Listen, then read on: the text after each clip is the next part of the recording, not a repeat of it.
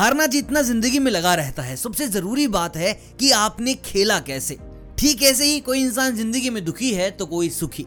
फ़र्क इस बात से है कि आप ज़िंदगी को जी कैसे रहे हैं। मैं आज आपको बताने वाला हूँ सेवन रूल्स ऑफ़ लाइफ। अगर आप इन पर काम करते हैं, इन रूल को इंप्लीमेंट करते अपनी ज़िंदगी में तो मान के चलिए कामयाबी तो आपके पास आएगी ही। साथ ही साथ आपकी लाइफ भी इंप्रूव होगी। आप खुद इंप्रूव होंगे और ज़िंदगी में आपको मिलेगी सिर्फ़ और सिर्फ़ हैप्पीनेस चलिए ढूंढते हैं सात कौन से रूल हैं। उससे पहले आप मुझे कमेंट करके बताएँ कि आपका ज़िंदगी का कोई ऐसा थम रूल है जिसे आप हमेशा फॉलो करते हैं। कमेंट में बताएँ ताकि और लोग भी आपसे सीख सकें।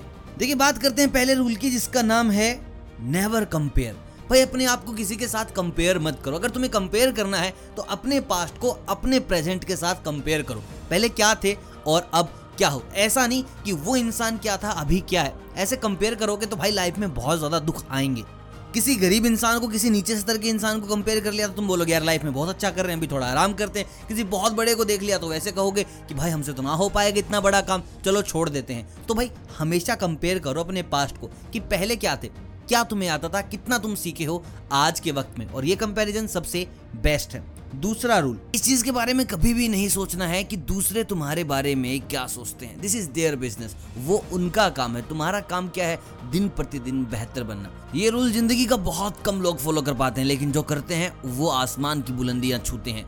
बहुत लोगों ने ओमपुरी को अमरीश पुरी को, इरफान खान को कहा था कि तुम लोग क्या एक्टर बन जाओगे। मैं आपको बता दूँ, इनसे बड़े इंडिया में कभी कोई एक्टर नहीं हुए। सचिन तेंदुलकर को बहुत बोला गया था, इतना छोटा सा है, कैसे बाउंसर्स को देख पाएगा, कैसे बाउंसर्स पर क्लिक कर पाएगा? भाई साहब क्लिक नहीं किया, उस बंदे ने बाउंसर्स पर लंबे लंबे सिक्सेस मारे हैं। तो कभी मत सोचना, लोग तुम्हारे बारे में क्या सोच रहे हैं। और अपनी खुशी के, अपने दुख के तुम खुद जिम्मेदार होगे। कोई दूसरा बंदा आकर तुम्हें दुखी नहीं कर सकता। कोई दूसरा बंदा आकर तुम्हें बहुत ज़्यादा खुश नहीं कर सकता। जो भी हो रहा है everything is in your charge अगर ये चार्ज किसी के पास गया तो भाई लाइफ बर्बाद हो जानी है तुम्हारी।